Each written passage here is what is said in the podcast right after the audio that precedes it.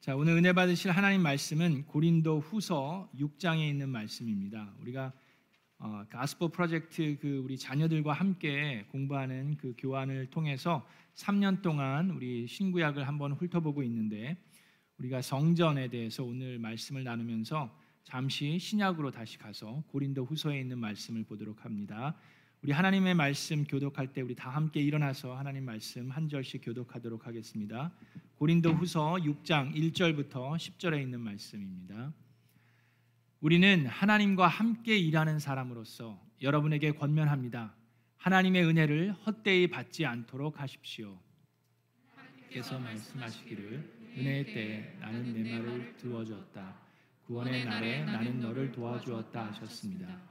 보십시오. 지금이야말로 은혜의 때요. 지금이야말로 구원의 날입니다.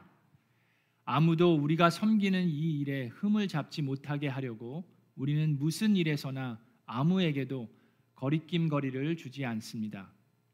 우리는 무슨 일에서나 하나님의 일꾼답게 처신합니다. 우리는 많이 참으면서 환란과 궁핍과 곤경과 매맞음과 옥에 갇힘과 난동과 수고와 잠을 자지 못함과 굶주림을 겪습니다. 또 우리는 순결과 지식과 인내와 친절과 성령의 감화와 거짓 없는 사랑과 진리의 말씀과 하나님의 능력으로 이 일을 합니다. 우리는 오른손과 왼손에 의의 무기를 들고 영광을 받거나 수치를 당하거나 비난을 받거나 칭찬을 받거나 그렇게 합니다. 우리는 속이는 사람 같으나 진실하고 이름 없는 사람 같으나 유명하고 죽는 사람 같아 보이나 보십시오 살아 있습니다. 징벌을 받는 사람 같으나 죽임을 당하는 데까지는 이르지 않고 근심한 사람 같으나 항상 기뻐하고 가난한 사람 같으나 많은 사람을 부유하게 하고 아무것도 가지지 않은 사람 같으나 모든 것을 가진 사람입니다. 아멘. 이것은 하나님의 말씀입니다. 하나님께 감사드립니다. 우리 주변에 있는 분들과 인사하겠습니다. 잘 오셨습니다. 반갑습니다. 하늘 복 많이 받으세요. 하나님의 미라클이 됩시다. 반갑습니다.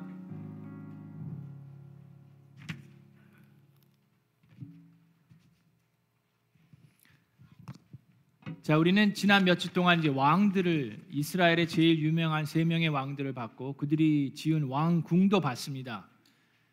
왕국도 봤고 왕궁도 봤는데 보면 볼수록 좀 실망스러운 분들이 있었습니다. 그래서 지난주에는 다시금 신약으로 가서 마태복음 20장을 보면서 그러면 하나님의 왕국은 어떤가를 들여다봤는데 하나님의 왕국도 Kingdom of God도 우리의 악한 눈으로 바라보면 우리가 실망할 수 있고 또 우리가 분노까지 갈 수도 있습니다. 그걸 우리가 배웠는데 그것은 하나님이 불공평해서가 아니라고 배웠습니다. 그렇죠? 그건 도리어 하나님이 선하시기 때문에 하나님이 후하시기 때문에 우리가 악한 눈으로 그걸 바라보면서 실망하고 불평을 토해낼 수 있다라고 배웠습니다. 자, 오늘은 하나님의 이 성전 Temple of the Living God에 대해서 좀 배워보려고 하는데 그 말씀을 구약이 아니라 신약에서 좀 찾아보기를 원합니다. 그래서 고린도 전후서를 통해서 하나님께서 얘기하는 그 성전, 우리가 솔로몬의 성전을 봤습니다. 그 의리의리한 솔로몬의 성전이 어떻게 됐습니까? 무너져 내렸어요. 그러고 나서 나중에 다시금 헤롯 왕이 다시금 성전을 더 크고 의리의리하게 지었는데 그것 또한 무너져 내렸습니다. 근데 예수님께서 그 성전 안에 있는 그 지성소로 들어가는 그 휘장을 예수님이 십자가에 돌아가심으로부터 위에서부터 아래까지 다 찢어졌어요. 그 얘기는 뭡니까? 예수님께서 우리에게 하신 말씀, 보혈의 공로로 인해서 이제는 우리가 바로 하나님의 성전이다라고 말씀을 통해서 알려주신 겁니다. 그래서 오늘 설교의 제목이 하나님의 성전으로 살아갑시다입니다. 고린도 전후서를 통해서 사도 바울은 고린도 교회에 하나님의 성전으로 살아가는 것이 어떤 것인지를 가르쳐 주고 있습니다. 자, 오늘도 우리 모두가 하나님의 성전이 된다는 것이 무슨 의미이고 어떻게 살아야 하는지를 말씀을 통해서 배우기를 원합니다.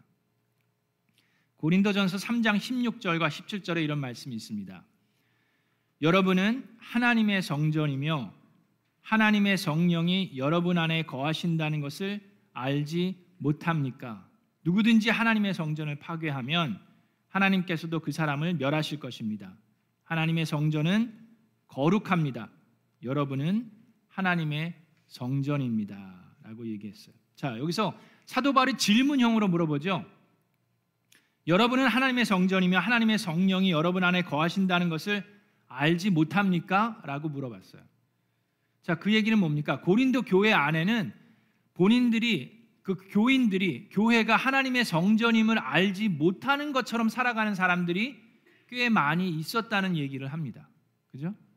오늘날 우리 교회 안에도 우리가 하나님의 성전임을 좀 헷갈려 하면서 사는 사람들이 있어요. 여러분 한번 사람들을 보면 이 사람이 예수님을 믿는 사람인지 안 믿는 사람인지 여러분 한번 딱 보시면 압니까? 그게 이렇게 구별이 되든가요? 그게 쉽지 않아요. 그렇죠? 우리는 그것이 구별하기가 쉽지 않습니다. 근데 고린도 교회도 마찬가지였어요. 고린도 교회는 어떤 교회였냐면 이 고린도 도시는 그 당시에 아주 교통의 요지인 항구 도시였습니다. 동쪽과 서쪽을 연결해 주는 아주 중요한 위치에 자리 잡은 도시였어요.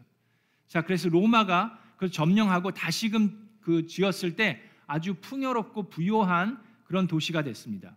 그 교통의 요지였기 때문에 많은 사람들이 왔다 갔다 했어요. 그래서 많은 종교들과 많은 사람들이 왔다 갔다 했는데 부유해지면서 그들은 뭐 전통이나 문화나 예술이나 명예 같은 걸 중요시했던 것이 아니라 더 부유해지고 더 잘 사는 것을 더 중요시했습니다. 그리고 많은 종교들이 왔다 갔다 했기 때문에 혼합주의가 심했고 또 부유하다 보니까 타락한 성문화를 가지고 있었던 도시가 이 고린도 도시입니다. 자, 그런 도시에 사도 바울이 개척을 해서 고린도 교회를 세웠어요. 자, 그러면 그런 교회 안에는 하나님의 말씀을 아는 사람들이 많았을까요? 아니면은 모르는 이방인들이 더 많았을까요? 이방인들이 더 많았어요. 유대인들보다 이방인들이 많이 있었습니다. 자, 그리고 하나님의 백성으로 그리스도를 예, 성령님을 모신 그리스도인으로 살아가는 것이 어떤 것인지를 잘 모르는 사람들이 많이 있었어요. 그래서 고린도 교회 안에서 하나님의 은혜를 받았음에도 불구하고 사람들이랑 그 안 믿는 사람들이랑 별로 차이가 안 나는 사람들이 꽤 많이 있었습니다.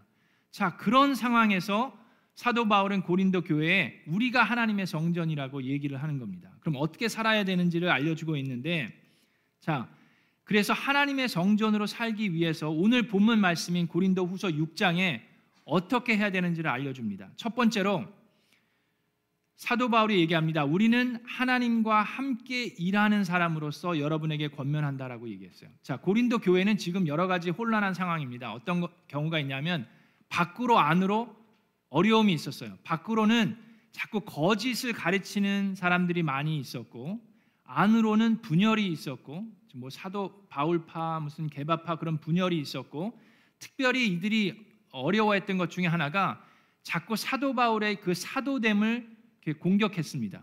당신이 정말 사도냐?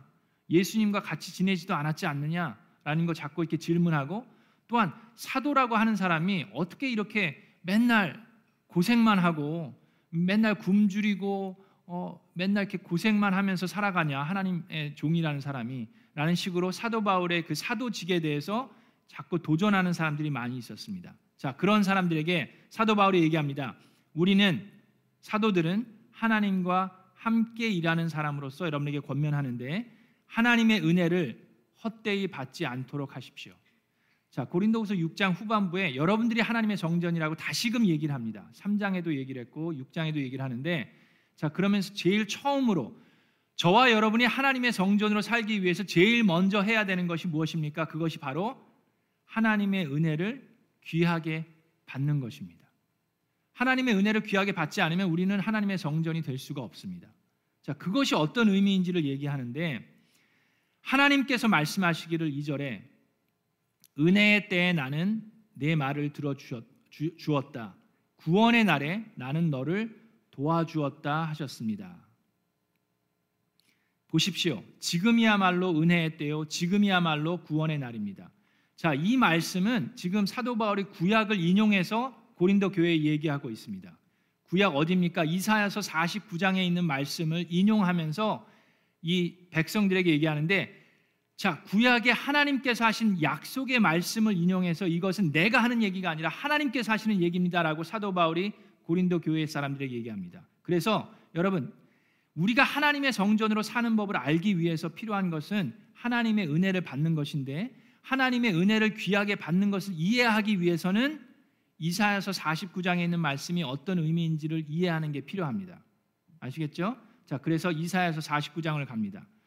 자, 사도 바울이 지금 구약을 인용하는데 이사야서 49장 6절에 어, 보면 어, 이런 말씀들이 있습니다. 8절에 어, 이사야서 49장 8절에 주님께서 그의 백성에게 이렇게 말씀하십니다. 너희를 구원해야 할 때가 되면 내가 너희에게 은혜를 베풀겠고 살려달라고 부르짖는 날에는 내가 그 간구를 듣고 너희를 돕겠다. 내가 너희를 지키고 보호하겠으며 너희를 시켜서 뭇 백성과 언약을 맺겠다. 너희가 살던 땅이 황무해졌지만은 나는 너희를 다시 너희 땅에 정착시키겠다. 라는 그 말씀을 인용해서 고린도 사람들에게 하나님의 성전으로 사는 법을 얘기하고 있는데 자, 이 얘기는 무슨 얘기냐면 이사야서는 예언서입니다. 앞으로 일어날 것에 대해서 예언을 하고 있는데 지금 이 말씀은 솔로몬이 지은 성전 아시죠? 그게 어떻게 됐습니까? 느부갓네살 왕을 통해서 바벨론이 쳐들어오면서 다 무너뜨려 버렸어요. 예루살렘이 함락됐습니다. 그리고 70년 동안 바벨론의 노예로 팔려가서 거기서 노예 생활을 했죠. 자, 그때 그때의 모습을 이사야서는 미리 150년 이전에 바로 그때의 모습을 예언하면서 말씀하고 있는 거예요. 자, 그때 여러분들이 울부짖으면 하나님께서 어떻게 하겠다고요? 내가 너를 돕겠고 구원의 때가 올 때에 내가 너희에게 은혜를 베풀어 살려달라고 부르짖은 날에 내가 너희를 돕겠다라고 약속하신 그 말씀을 사도 바울이 고린도 사람들에게 얘기하고 있습니다. 조금 헷갈리세요? 왔다 갔다 하니까 좀 헷갈리세요? 이해가 되시죠? 자, 성전으로 살려면 하나님의 은혜를 귀하게 받아야 됩니다. 하나님의 은혜를 귀하게 받는 걸 이해하기 위해서 예전에 하나님께서 하신 그 약속의 말씀을 이루신 것을 상기시켜 주고 있는 거예요. 자, 솔로몬의 성전이 무너졌을 때 하나님께서 뭐라고 예언하시고 약속하셨냐면 너희가 부르짖으면 왜 솔로몬의 성전이 무너졌습니까? 하나님의 말씀에 순종하지 않고 죄를 지으니까 하나님께서 바벨론을 통해서 느부갓네살 왕을 통해서 그 솔로몬의 성전을 무너뜨리셨어요. 그런데 너희가 다시금 부르짖으면 내가 구원의 때가 됐을 때 너희를 구원하겠다라고 얘기했어요. 다시금 회복시키겠다라는 약속의 말씀을 하셨다. 그것은 하나님께서 하신 말씀이고 하나님께서 그 약속을 이루셨다라는 것을 사도 바울이 고린도 교회 사람들에게 얘기합니다. 그러면서 하는 얘기가 여러분 바로 지금이 구원의 때입니다. 바로 지금이 바로 그 구원의 날입니다. 라고 얘기를 하고 있는 거예요. 자, 2절에 뭐라고 얘기를 합니까?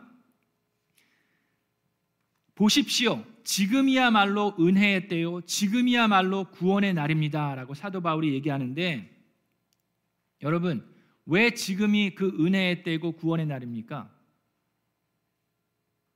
지금 이 일은 수천 년 전에 있었던 일이에요. 그렇지 않습니까?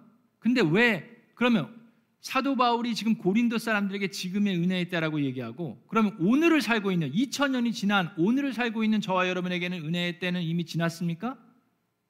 오늘도 은혜의 때입니다. 구원의 날입니다. 그게 언제까지인지 아세요? 자, 그 구원의 날은 은혜의 때는 바로 예수 그리스도께서 오셔서 십자가를 지시고 우리를 구원하시기 위해서 죄를 지시고 십자가에 돌아가셨고 부활하셨어요. 그래서 누구든지 예수 그리스도를 믿기만 하면 우리는 하나님의 성전이 될 수 있습니다. 아멘. 그런데 그 은혜의 때가 앞으로도 수천 년 있으리라는 걸 아무도 몰라요. 그게 아니라 그 은혜의 때도 끝이 있습니다. 그게 언제입니까? 예수님이 다시 재림하시면 그때는 어느 때가 되냐면 은혜의 때가 아니라 심판의 때입니다. 근데 지금은 지금은 은혜의 때라고 말씀합니다. 그리고 바로 오늘이 구원의 날이라고 사도 바울이 고린도 사람들에게 호소하고 있습니다. 저와 여러분에게도 마찬가지입니다. 지금은 은혜의 때입니다. 그리고 지금은 구원의 날입니다. 잊지 말고 이 기회를 놓치지 말아야 합니다. 왜냐하면 이 기회를 놓쳐버리면 재림의 때가 되시고 심판의 때가 되면 그 구원을 귀하게 받지 않은 사람들은 슬피 울며 이를 가는 날이 올 것이기 때문입니다. 자, 그래서 우리는 이 은혜를 지금 이 은혜의 때 구원의 날에 귀하게 받아야 합니다. 은혜를 귀하게 받는다는 것이 무슨 의미입니까? 여러분 어떤 분이 맛있는 음식을 정말 정성을 다해서 여러분을 위해서 준비했는데 여러분이 그것을 그냥 받고 냉장고 안에 그냥 넣어놓고 먹지 않으면 어떻게 됩니까? 나중에 그것이 썩어서 버리게 되면 그것은 정말 아까운 거예요. 그렇죠? 여러분 귀하게 받는다는 것이 어떤 의미인지 하나님께서 또 말씀을 통해서 하시는데 제가 며칠 전에 도산 안창호 뮤지컬을 봤습니다. 바로 여러분 중에 보신 분도 계시리라 생각하는데 우리가 여기 이 남가주에 사니까 그런 한국 뮤지컬도 볼 수 있는 기회가 있더라고요. 저희 가족이 다 같이 갔습니다. 우리 아이들도 같이 데리고 갔는데 그걸 보면서 다시금 우리 대한민국을 위해서 독립 운동을 하신 분들의 희생이 얼마나 컸고 어, 그분들의 헌신이 얼마나 소중했는지를 다시금 이렇게 상기하는 그런 시간이었습니다. 자, 이게 보면은 그 독립운동하신 분들의 희생과 투쟁 때문에 그분들의 가족들이 그분들의 아내와 자녀들이 겪은 그 모습은 아주 처절합니다. 그 당시 뭐 다른 모든 사람들이 가난했지만 남편이 아버지가 없었기 때문에 그 상해로 또 다른 나라로 가서 그 독립운동하고 한국을 알렸기 때문에 그 가족들은 구걸하면서 살아야 됐어요. 어떤 한 그 일강 김철 씨의 아내는 남편이 나라의 독립을 위해서 집중하기 위해서는 내가 죽는 수밖에 없다라고 생각하고 소나무에 목을 매달아 죽은 분도 있습니다. 그래서 그 나무가 그 소나무가 단심송이라고 지금도 남아 있어요. 근데 어떤 분들은 그렇게까지 해야 됐을까? 그런 독립 투사들이 그렇게 독립 운동을 하지 않았어도 일본은 패망했지 않았을까라고 얘기합니다. 역사학자들이 근데 얘기하는데 이렇게 얘기합니다. 여러분 한국 분들이 독립 운동을 하지 않았어도 일본은 패망했을 것입니다.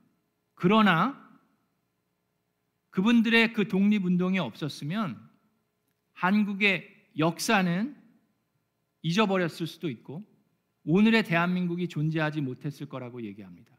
그것이 왜 그러냐면 일제 강점기 35년을 겪으면서 많은 나라들이 한국에 대한 대한민국에 대한 개념이 없었어요. 대한민국이 있는지 없는지조차도 미국 사람들조차 알지 못했습니다. 그랬을 때 그 독립운동가들이 상해로 연해주로 만주로 가서 임시 정부를 세우면서 대한민국을 알리지 않았으면 일본이 패망한 다음에도 한국은 그냥 일본에 속해 있는 그런 사람으로 그런 나라로 생각하고 어, 한국이 어떻게 어, 그런 그 지혜롭지 못하고 그렇게 어려움 속에서 올바르지 못한 지배를 받았는지를 사람들이 몰랐을 것이기 때문에 한국은 다시금 전쟁이 끝난 다음에도 회복되지 못했을 거라고 역사학자들이 얘기하고 있어요. 자, 그런데 어쨌든 그분들의 희생을 통해서 얻은 우리 대한민국 사람들은 그러면 어떻게 해야 합니까? 그럼 어떤 마음으로 살아가야 합니까? 이 바벨론으로부터 회복을 받은 이스라엘 백성들에게도 똑같은 하나님께서 말씀을 어떻게 살아야 되는지를 다시금 이사야서 49장을 통해서 말씀하는데 이렇게 말씀하십니다. 자, 구원을 해야 될 때가 되면 내가 너희를 은혜를 베풀어서 구원해 줬고 살려 줬다. 자, 그러면 9절에 감옥에 갇혀 있는 죄수들에게는 나가거라. 너희는 자유인이 되었다 하고 말하겠고 어둠 속에 갇혀 있는 사람들에게는 밝은 곳으로 나오너라 하고 말하겠다. 13절에 하늘아 기뻐하여라 땅아 즐거워하여라 산들아 노래소리를 높여라 주님께서 그의 백성을 위로하셨고 또한 고난을 받은 그 사람들을 국률이 여기셨다라고 얘기합니다.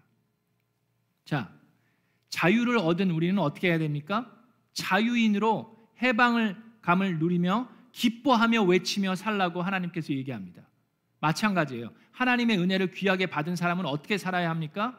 하나님께 감사하며 기뻐하고 찬양하며 살라고 하나님께서 얘기를 하시는데 자 그런데 여기 보니까 14절에 그런데 시온이 말하기를 이스라엘 백성들이 말하기를 주님께서 나를 버리셨고 주님께서 나를 잊으셨다 하는구나.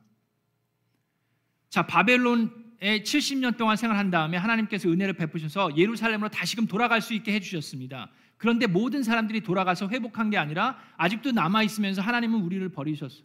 우리는 어쩔 수가 없어. 그렇게 한탄한 사람들이 아직도 있다라고 얘기를 하십니다. 하나님께서는 얘기하십니다. 내가 은혜를 베풀었기 때문에 너희는 이제 자유인으로 찬양하며 기뻐하며 살라고 얘기를 하시는데도 이렇게 살고 있어요. 그래서 하나님이 다시금 얘기하십니다. 뭐라고 얘기하냐면 자, 어머니가 어찌 제 젖먹이를 잊겠으며 제 태에서 낳은 아들을 어찌 국률이 여기지 않겠느냐. 비록 어머니가 자식을 잊는다 하여도 나는 절대로 너를 잊지 않겠다. 보아라, 예루살렘아, 내가 내 이름을 내 손바닥에 새겼고 내 성벽을 늘 지켜보고 있다라고 얘기합니다. 어떤 어머니가 자기 뱃속에서 낳은 아이를 잊어버리겠느냐라고 얘기를 하는데 행여나 어머니가 자식을 잊는다 하더라도 나 하나님은 너희를 절대로 잊지 않는다라고 얘기하시면서 내 손바닥에 너의 이름을 적어 놓았고 내가 항상 지켜보고 있다라고 얘기하십니다. 자, 그래서 하나님께서는 우리를 단련하시고 은혜를 베푸셔서 회복하셨어요. 자, 그러면 우리는 어떻게 살아야 합니까? 그 놀라운 은혜를 귀하게 받아야만 합니다. 그걸 받지 않으면 여러분은 성전으로 살아갈 수가 없어요. 하나님을 모시고 살 수가 없습니다. 먼저 우리가 제일 먼저 해야 되는 것은 하나님의 은혜를 귀하게 받아야 하고 지금이 바로 그것을 받을 수 있는 때입니다. 여러분 그 은혜의 때가 항상 있는 게 아니에요. 은혜의 때 뒤에는 반드시 심판의 때가 다가옵니다. 지금이 은혜의 때이고 지금이 구원의 날입니다. 여러분 제가 피를 토하면서 외쳐도 여러분들은 뭐 또뭐 뭐 다음에 하면 되겠지라고 생각하실 수 있는데 절대로 그렇지 않습니다. 그 심판의 날이 언제입니까? 앞으로 2000년 뒤에 올까요?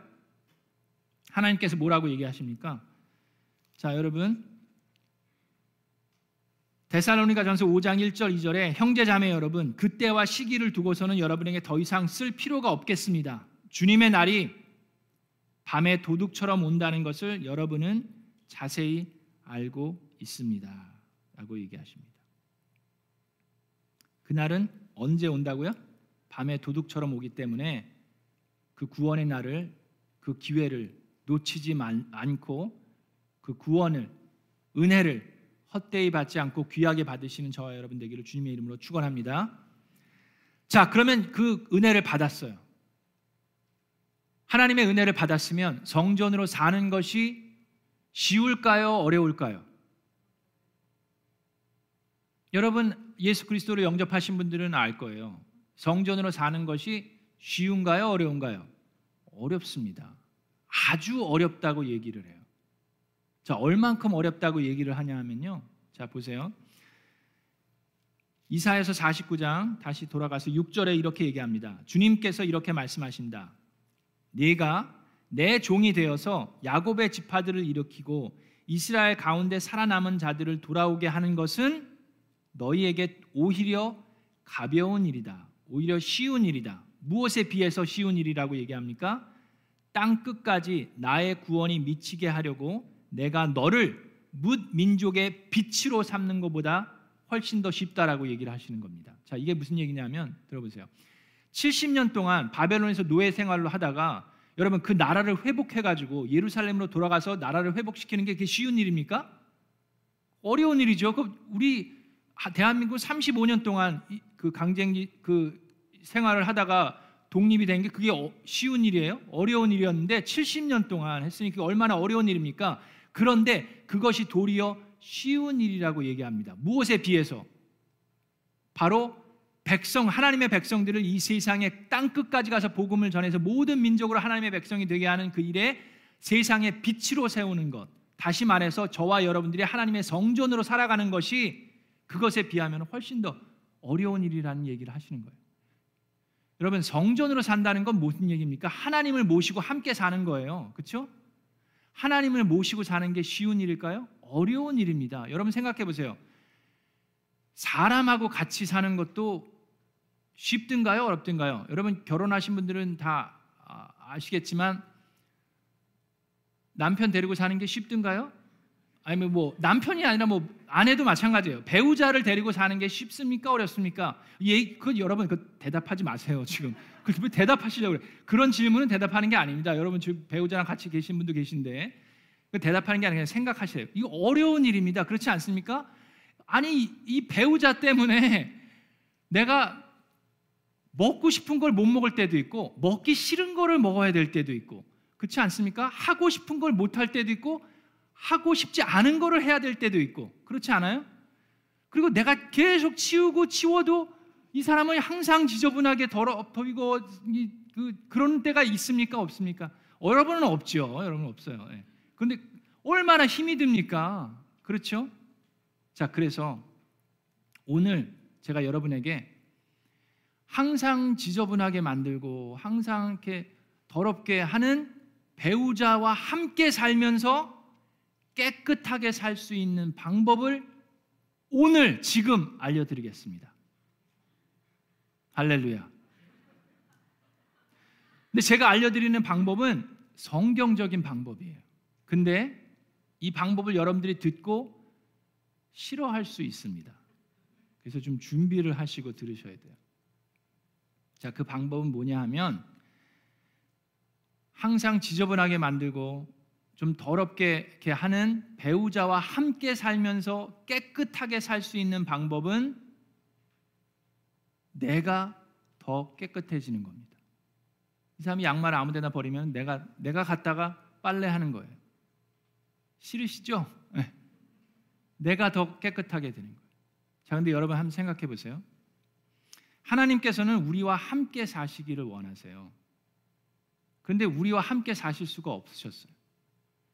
그러려면 하나님을 좀 쫓아와야 되는데 이 이스라엘 백성들에게 계속해서 함께 거하시기를 원했어요. 성막에서 또 성전에서 거하기를 원하셨는데 이스라엘 백성들이 다 매번 계속 계속 더럽혀요. 계속 말을 안 들어.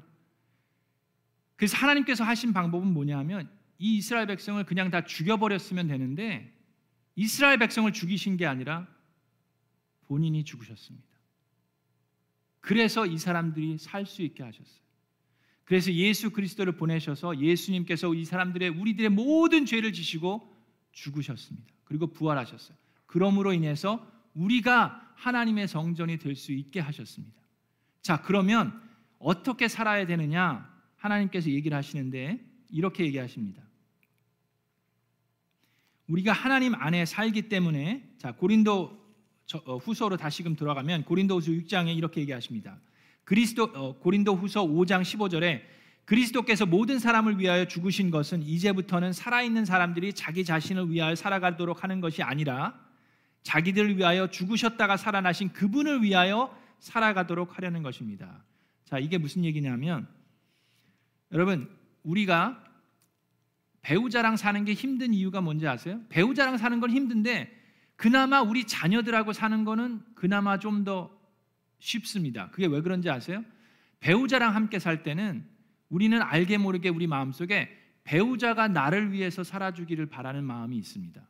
그런데 자녀들과 살 때는 내가 자녀들을 위해서 살고자 하는 마음이 더 강합니다. 그래서 그래요. 근데 자 여러분 보세요. 여기서 하나님께서 얘기하는 얘기가 뭐예요? 하나님께서는 우리와 함께 살고 싶으셔서 본인이 죽으셨어요. 자, 그러면 우리도 하나님과 함께 살기 위해서는 어떻게 해야 되냐면 하나님과 함께 살면서 하나님이 나를 위해 살기를 바라는 게 아니라 내가 하나님을 위해서 살면 우리가 하나님의 성전으로 함께 살 수 있다라고 얘기하십니다. 아멘. 자, 그래서 여러분도 그걸 한번 해 보세요. 이제 앞으로 배우자랑 함께 살면서 이 사람이 나를 위해서 깨끗하게 되기를 바라는 게 아니라 내가 이 사람을 위해서 한번 살아볼 때 조금 더 쉬워질 수 있습니다. 자, 하나님께서 원하셨던 게 바로 그거고 그것이 우리가 성전이 될 수 있는 좋은 방법이에요. 하나님께서 우리 안에 거하시기 위해서 예수님을 예수님께서 십자가를 지셨어요. 그리고 하나님과 함께 살기 위해서는 내가 그분을 위해서 살아야 합니다. 자, 그렇게 되면 어떻게 되는지 아세요?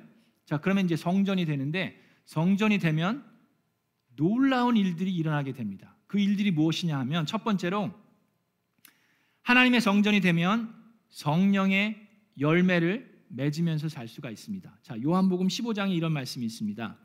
언제나 내 안에 머물러 있어라. 그러면 나도 너희 안에 머물러 있겠다. 열매를 맺을 수 없는 것과 같이 아, 너희도 내 안에 머물러 있지 않으면 열매를 맺을 수가 없다. 15장 5절 요한복음에 나는 포도나무여 너희는 가지다. 사람이 내 안에 머물러 있고 내가 그 사람 안에 머물러 있으면 그는 많은 열매를 맺는다. 너희는 나를 떠나서는 아무것도 할 수 없다라고 얘기합니다. 자, 그래서 우리가 성전으로 살면서 성전을 살면 하나님이 우리 안에 거하시고 내가 하나님 안에 거하면 어떻게 된다고요? 우리는 열매를 맺을 수밖에 없어요. 그 열매를 어떻게 맺게 되냐면 하나님이 우리와 함께 일하시기 때문입니다. 자, 사도 바울이 한 얘기가 바로 그거예요. 고린도 교인들에게 사도에 대해서 얘기하면서 제일 첫 번째 그 6장 1절에 한 얘기가 뭡니까? 다시 6장 1절을 보면 우리는 하나님과 뭐라고요? 함께 일하는 사람으로서라고 얘기합니다. 사도 바울이 고린도 교인들에게 우리는 하나님을 위해서 일하는 사람으로서라고 얘기하지 않았어요. 하나님을 위해서 일하는 사람이 아니라 하나님과 뭐 하는 사람이요? 함께 일한다고 그랬어요. 하나님이 여러분과 함께 일하면 여러분 열매가 맺어질 수밖에 없습니다. 우리가 해야 되는 건 하나님 안에 매달려 있는 거예요. 요한복음에 있는 것처럼. 그래서 우리는 믿음의 공동체 안에 매달려 있어야 합니다. 그렇게 될 때 함께 가는 거예요. 내가 내 가지에서 열매를 맺지 못한다 하더라도 하나님 그 나무에 같이 매어 있으면 다른 가지를 통해서 열매 맺을 때 우리도 함께 동참하는 거예요. 여러분들이 그 아프리카 탄자니아까지 가지 못하고 복음을 전하지 못한다 하더라도 믿음의 공동체 안에서 함께 협력하고 함께 후원하고 함께 기도하기 때문에 우리 미라클랜드를 통해서 저 먼 아프리카에 복음이 뿌려지는 거예요. 그것이 우리가 함께 열매를 맺는 겁니다. 아멘. 하나님이 함께 일하시게 됩니다. 자, 뿐만 아니라 우리가 하나님의 정전이 되면 사도 바울이 고린도 교회에 얘기하는 것처럼 아무것도 가지지 않은 사람처럼 보이지만 우리는 모든 것을 다 가진 사람입니다라고 얘기합니다. 6장 10절에 이렇게 얘기합니다. 자, 이 고린도 교회 사람들이 사도 바울을 볼 때는 좀 한심해요. 아니 하나님의 사도라는 사람이 맨날 저렇게 아니 뭐 텐트나 만들어야 되고 지금 본인 입에 풀칠하기도 힘들어 하면서 맨날 고생이랑 고생은 다 하고 맨날 얻어맞고 욕 먹고 죽임을 당할 뻔하고 하나님의 일꾼이라는 사람이 왜 저렇게 살아? 저게 저게 저게 왜 그러지? 막 그러는 거예요. 자, 그럴 때 사도 바울이 얘기합니다. 근심하는 사람 같지만 우리는 항상 기뻐하고 가난한 사람 같으나 많은 사람을 부요하게 하고 아무것도 가지지 않은 사람 같으나 모든 것을 가진 사람입니다. 라고 얘기합니다. 아멘. 여러분 이거 믿으십니까? 여러분 예수님을 믿는 사람과 믿지 않는 사람과 왜 구별하기가 어려운지 아세요? 우리는 하나님의 자녀가 됐고 상속자가 됐는데 왜 우리 가운데도 근심하는 사람이 많고 우리 가운데도 이렇게 배고픈 사람이 많고 우리 가운데도 이렇게 어려운 사람이 많은지 아십니까? 왜 믿는 사람과 안 믿는 사람이 구별하기 어려운지 아세요? 그거는 아직 그 심판의 날이 임하지 않았기 때문이에요. 왜 그런지 아세요? 우리는 상속자입니다. 상속자인데 아직 상속을 받지 않았어요. 우리의 상급은 언제 받습니까? 지금 이 땅에서만 받는 게 아니라 우리의 상급은 바로 그날 받습니다. 그렇기 때문에 우리는 이미 상속자이기 때문에 우리는 기쁨으로 살아갈 수 있어요. 왜냐하면 그날은 약속이 돼 있는 날이고 그날은 반드시 올 것이기 때문에. 우리는 상속자입니다. 그래서 우리는 모든 것을 가진 사람이 맞아요. 그런데 사람들이 볼 때는 아무것도 없는 사람 같이 보입니다. 아직 그 상속의 날이 다가오지 않았기 때문입니다. 이해가 되시죠? 그럼에도 불구하고 우리는 하나님과 함께 일하는 사람입니다. 자, 그래서 여러분 오늘 이 귀한 말씀을 통해서 우리가 알아야 하는 게 있습니다. 그러면서 7장 1절에 그러므로 결론을 내립니다. 그러므로 사랑하는 여러분 사도 바울이 얘기합니다. 우리에게는 이러한 약속이 있으니 하나님께서 아까 누누이 얘기했습니다. 어떻게 약속을 신실하게 지키신 하나님인지 고린도 교회 계속해서 얘기했어요. 우리에게 어떤 약속이 있습니까? 하나님께서 구약에 있는 말씀을 계속 인용하면서 6장에 자, 그러므로 너희는 그들 가운데서 나오라. 구별된 삶을 살아라. 그들과 떨어져라. 부정한 것을 만지지 말아라. 나 주가 말한다. 그리하면 내가 너희를 영접할 것이다. 그리하여 나는 너희의 아버지가 되고 너희는 나의 자녀가 될 것이다. 나 전능한 주가 말한다 라고 하나님께서 약속하셨어요. 그러므로 사랑하는 여러분, 우리에게는 이러한 약속이 있으니 육과 영의 모든 더러움에서 떠나서 자신을 깨끗하게 하여 하나님을 두려워하는 가운데 온전히 거룩하게 됩시다 라고 얘기합니다. 우리 스스로를 깨끗하게 하여 거룩하게 됩시다. 자, 그렇게 되면 어떻게 된다고요? 우리는 하나님의 성전으로 살아갈 수 있습니다. 아까 얘기했던 고린도전서 3장 16절 17절을 마지막으로 다시 한번 보면 이런 말씀이 있어요. 하나님께서도 하나님의 성전은 거룩합니다. 맨 마지막에 뭐라 그랬어요? 여러분은 하나님의 성전입니다. 당신은 하나님의 성전입니다라고 얘기하지 않으셨어요. 여러분은 하나님의 성전입니다.